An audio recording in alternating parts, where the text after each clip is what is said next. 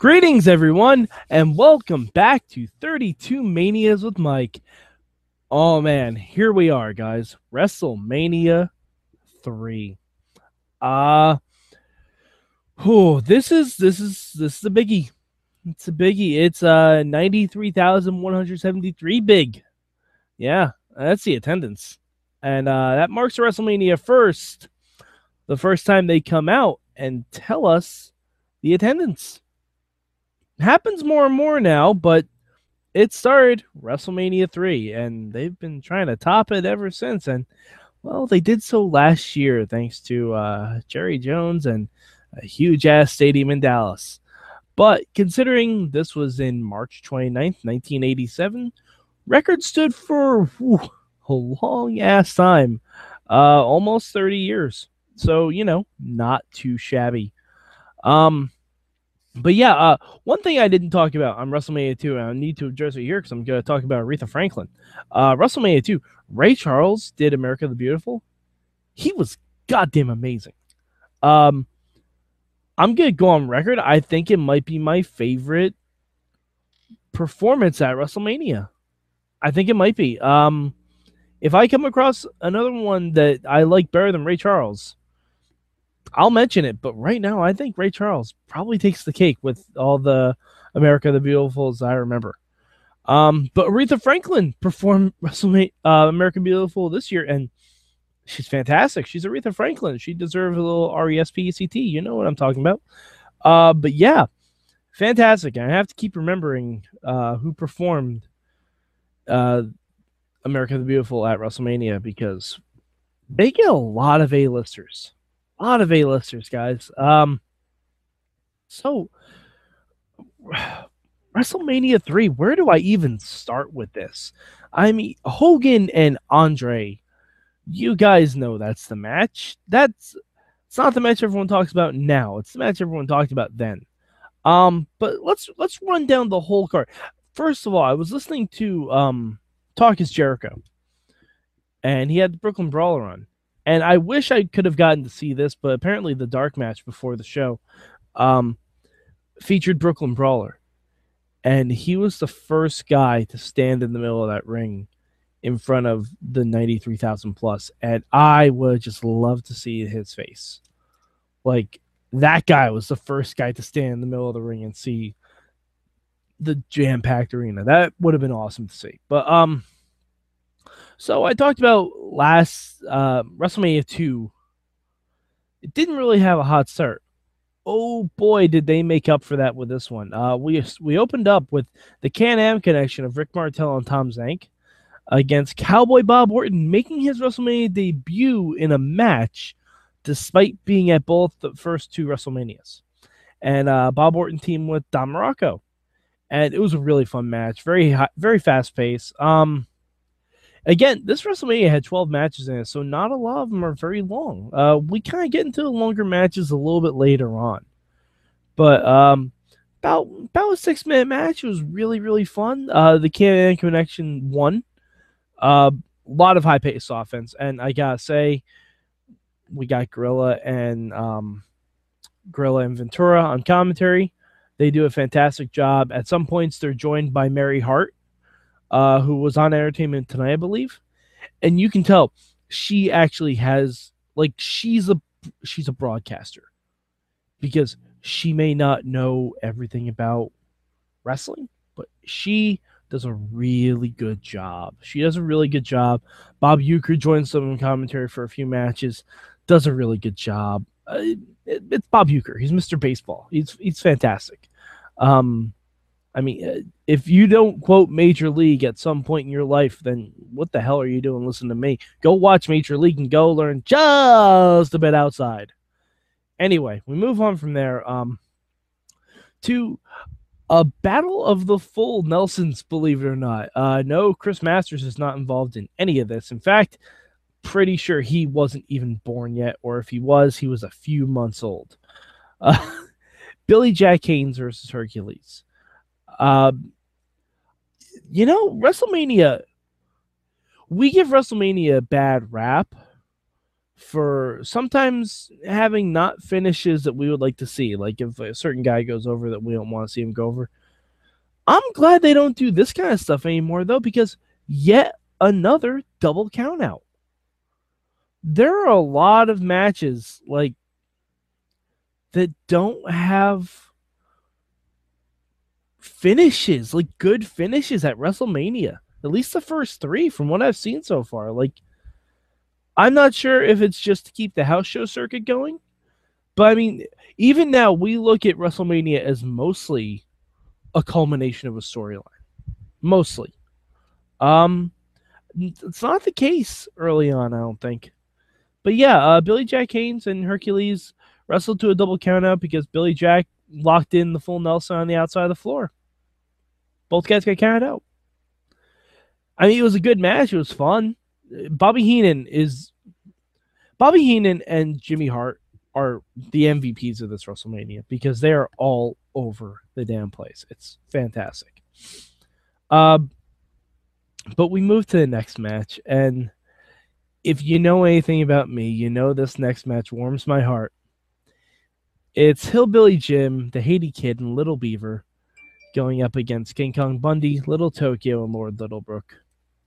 Uh, if you don't, if you only recognize two names in that, don't feel discouraged. It's just a little misunderstanding. Kidding. It's a midget match. It's a six-person midget match. We have Hillbilly Jim and King Kong Bundy. They're only allowed to wrestle each other. And the Haiti Kid and Little Beaver are... Um, midget wrestlers, or Little Tokyo and Lord Littlebrook.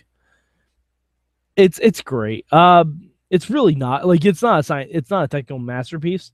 Uh, there there are some cool midget wrestling spots. Like they do the double crisscross. They do like a little canoe thing with like pulling the legs of the other guys apart. It's weird, but you guys, Little Beaver is a gamer.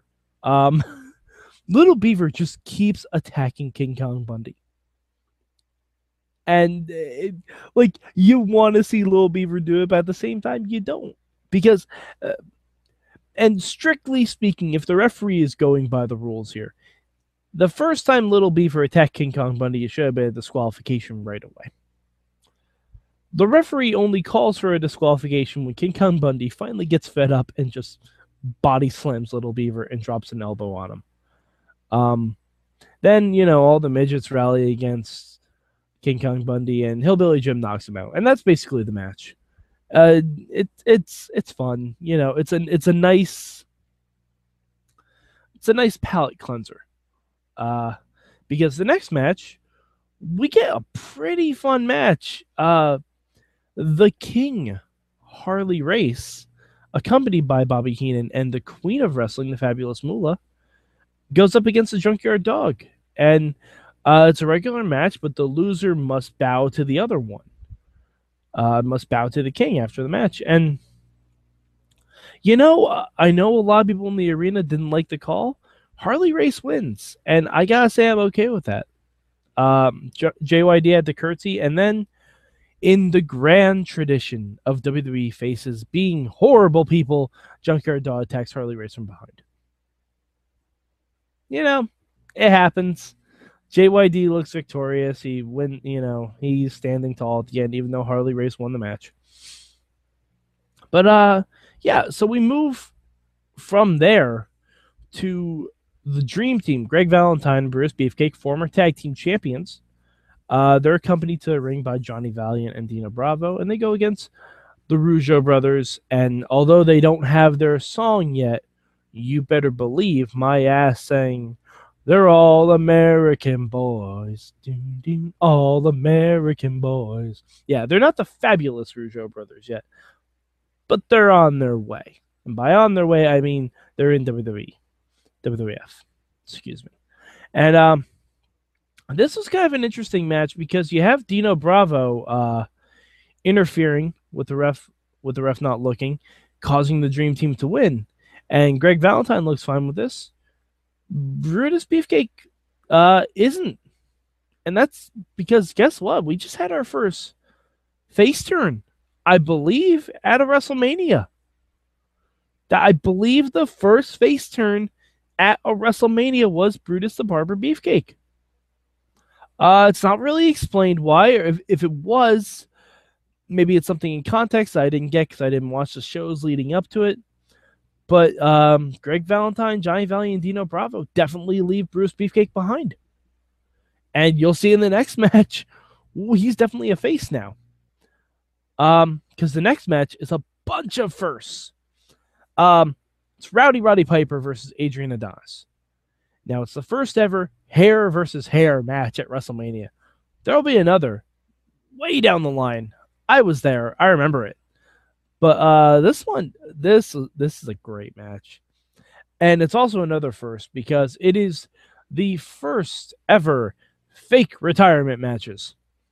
That's right. We are told beforehand that this is supposed to be Roddy Piper's last match, and we will never see him in the ring again. It's a lie. Yeah, yeah, it's a lie. Of course it is. But uh, Roddy Piper and Adrian Adonis, both men use sleeper holds, so it kind of makes sense for the hair versus hair stipulation. And um, Adrian Adonis actually looks like they did a really good false finish here. Um, Adrian Adonis locks in the sleeper hold on Piper and releases the hold before Piper's hand drops for a third time. Haven't seen that false finish ever, I don't think, besides this match. Really, really good. Adonis celebrates. He thinks he's won the match. And because there's no theme music at this point, he has no reason not to think he has. But uh, Brutus Barber Beefcake comes out, wakes Roddy Piper up. Piper gets out there, slaps the sleeper on Adrian Adonis. Adonis passes out, and snip, snip, snip, snip, snip, snip. And Beefcake's um, face turn is complete.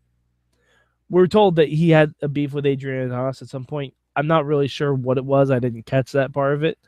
But, uh, yeah, and Roddy Piper, and I have to say this, Roddy Piper, one thing about WrestleMania was in the Pontiac Silverdome.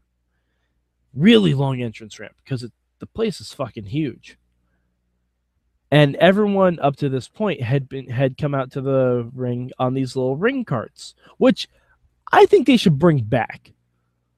Not for everyone, but I think occasionally one or two people using that would be really cool. Um, also, we, we need to point out that, do you know the, the people who take like the ring coats and stuff like that? You know, it's usually timekeeper or something like that. We have a WrestleMania first, and I think a WrestleMania last here. Um, because there are these girls dressed in skimpy outfits, kind of like uh, the Ice Girls at like hockey games. They're called the Federettes. Never heard of that before. That's a new one on me, and I've watched these WrestleManias before.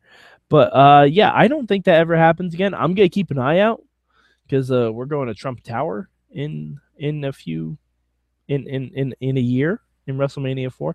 And if there's an excuse to put blondes in skimpy outfits, you know Donald Trump's going to do it.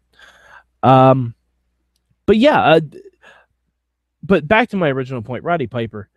Roddy Piper was the first guy to not use one of these little ring carts. Now, I thought I remember hearing somewhere that the ring cart had broken down at one point when Piper was supposed to go out, so he just walked. Even if that's not true, I enjoyed seeing Roddy Piper just stroll out through that awesome crowd for the for the for his entrance. It was really, really great. Um, all right, so moving on. You know what's funny? We didn't have a lot of title matches on this show. There were two title matches, guys. That's it. That's it. Two titles matches. Just the two singles championships. Uh, Moolah didn't even defend her belt. But yeah, uh, so moving on, we do have the Hart Foundation, the current W W F Tag Team Champions, and Dangerous Danny Davis going up against the British Bulldogs and Tio Santana. Now, um, the story here is that Danny Davis was a referee, got banned from being a referee because of decisions he made. He basically handed the Hart Foundation the belts. He cost Tio Santana the Intercontinental title against the Macho Man. And really fun match. Um, Matilda's out. Matilda goes after Jimmy Hart. Um, there's a lot of really good six-man stuff here. And eventually, the megaphone becomes involved, and Dangerous Danny Davis gets the win over Tio Santana. Uh, really, really fun stuff. And uh, really enjoyed seeing excuse me, really enjoyed seeing the um the the Hart Foundation and the British Bulldogs, because I don't think they ever got a real big platform like this to work together against each other again. And they work flawlessly together, as you would imagine. I mean, it's Brett, Davey, and Dynamite. And Jim Neidhart, for his part, does really well, too. All right, so moving on. Um, the Doctor of Desire, Slick, makes his first WrestleMania appearance. And I could not remember who he was managing at this time. And then the natural Butch Reed comes out. Butch Reed is freaking awesome. If you guys haven't seen Butch Reed before, go watch some Butch Reed stuff. He's really great. And uh, he, he comes out, he's going against Coco Beware. You know, I realized this. A lot of heels won. A lot of heels won this WrestleMania. I'm looking at the card right now as I'm writing it down for you guys. A lot of heels won. That's impressive for a WrestleMania, because I'm looking at it right now, like, um, let's see. One, two, three, four, five, six. Six heels. One, we had two. We had one match, so it was a double count. Two matches that were D Qs. Like, it, it's pretty impressive. It's pretty impressive that like six heels won. So actually, more heels won at this WrestleMania than faces. I think that's because of the faces that won, but we'll get to that. Um, but yeah, Butch Reed, uh, quick match, beat Coco Beware. You know, Hall of Famer Coco Beware, guys. Take it easy. The Birdman was great. Um, but moving on, oh, it's, uh, it's the Intercontinental title match, you know, ain't no thing. Ricky the Dragon Steamboat versus the Macho Man Randy Savage. You guys may have heard of this match. Uh, if you're a pro wrestler, you may have reenacted this match many times in the basement of your mom's house. Uh, if, if you haven't seen this match, you need to go out and see this match right away. Sign up for the network. Find it on YouTube. Do what? Hop in a time machine. Go back to Pontiac Silverdome. Make it ninety-three thousand one hundred seventy-four people. Find a way to see this. Um, the whole story is that Randy Savage attacked uh, the trachea or the lar- or the larynx, as uh, as Jesse Ventura likes to say, of Ricky Steamboat with a ring bell, took him out of action for several months, and Ricky Steamboat came back. And oh man, like, I don't know if this is the greatest WrestleMania match of all time. I have a few other competitors in my brain that I think might be better, but this is definitely the greatest WrestleMania match of all time so far. Definitely, hands down, no question. Um, It loses a bit of steam when you hear how much they rehearsed it, because the Macho Man's a little bit O C D about things. But still, it's a phenomenal match. It's Ricky Steamboat, it's Randy Savage. And it marks the first, the first time the Intercontinental Championship changed hands at WrestleMania. Ricky Steamboat, first guy who won the Intercontinental title at WrestleMania. It's a great moment, great match.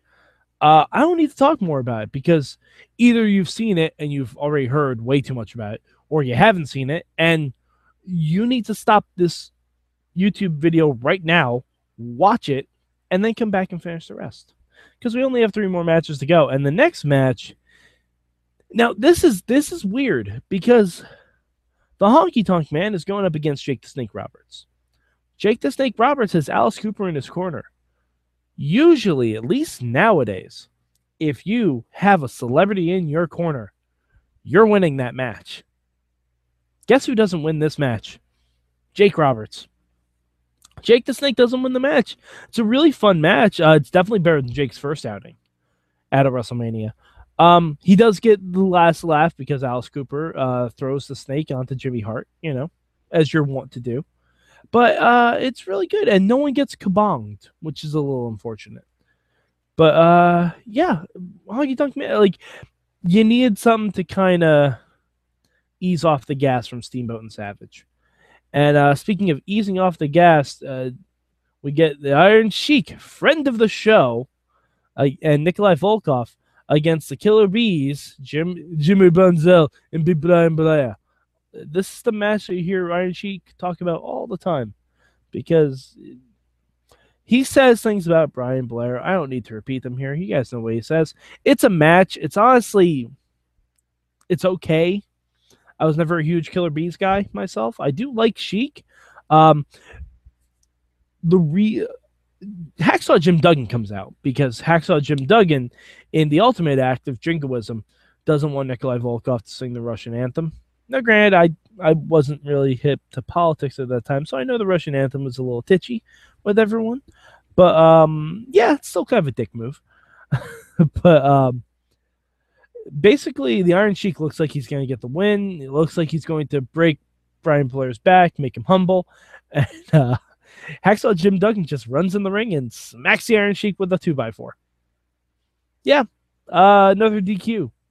A lot of, like I said, WrestleMania not known for uh, its good finishes at this point. And then, uh, well, we get to the main event. You guys know what the main event is. You've heard of it. Um, there may have been a whole huge thing about it, like the Irresistible Force meets the Immovable Object, uh, fifteen-year undefeated streak versus Hulk Hogan. Um... What I liked about this is that everyone on the show said that this probably was the match Hulk Hogan was not going to win. Like, during WrestleMania two, when he was going up against Bundy, the faces said, oh, Hogan's going to win. The heel said, oh, Hogan's not going to win. Like, you had that dichotomy. This one, even Gorilla Monsoon was saying, you're probably right. Hogan's not going to win this. Because it's fucking Andre the Giant. And I mean, I'm sure you guys have seen this match. It's one of the most famous matches in history, or at least you've seen fifteen seconds of it where Hogan slams Andre the Giant. Before that, it's it's not a bad match. It's it's not nearly as exciting, I will say, as Hogan versus King Kong Bundy. I'm definitely gonna, if I'm gonna grade Hogan main events, which actually I probably should do at this point, Um, I'd go WrestleMania two, WrestleMania one, WrestleMania three. Yeah, this is the third worst Hogan match in WrestleMania history so far. Um, his matches will get better. I I know this for a fact. I've I've seen them, but um, yeah, it, like it, you're there for that one moment. You're there for that one moment, and there's some stuff like Hogan goes for a slam early in the match, and he hurts his back, and that's just the Giant beating up on him. Hogan gets some momentum. He, in a WrestleMania first, I think, he pulls up the mats on the outside of the ring, and this is kind of stupid, goes to pile drive Andre the Giant. Doesn't exactly work out for him, as you can imagine. But, um, yeah. And then, you know, the big Hulk up, the big slam, the big leg, and the victory. And, I mean, props to Andre, because if most of you know, he wasn't in the best health at that point. Uh, I think I say that. I think I said that during WrestleMania two also. But Andre just wasn't in good shape for the most part. There was there were a lot of great promos leading up to this. I think there were two with Andre. There was another promo video with Hogan about the whole Piper's Pit thing. The story leading up to it is really great. Um, I... It's it's a really, really fun main event. And you get the victory you ultimately won. Uh, if you if you listen to Hulk Hogan's take on this, Hulk Hogan swears up and down he didn't know if Andre was going to play ball, which would have been amazing if you really think about it. If Andre just decided, no, I'm winning the title. That would have floored the entire arena. That would have been amazing. Like that, that's a great what-if storyline. If you ever like to play what-if storylines about professional wrestling, what if Andre the Giant just said, no, nope, I'm taking the belt? That's a story in and of itself. That'd be amazing. But um, we might get to see what happens if Andre got the belt in WrestleMania four. Hmm, we might get to see that. Maybe. But um, until then, I've been Mad Mike. If you, if you want to hit me up about these WrestleManias, I'm trying to do thirty-two in thirty-two days for you guys to get psyched for WrestleMania thirty-three. Um, so yeah, hit me up at Mad Mike four eighty-three. Hit us up on the Facebook group. Email us at good times wrestling mayhem show dot com. Leave comments in these videos if you like what I'm doing with this. Uh, they're pretty much all going to go up day day by day if, if, if I've worked my math out right on this. But, uh, yeah, so um, I will see you next time for WrestleMania four. And um, till then, I still need an outro for this thing, so I'll just start singing. Uh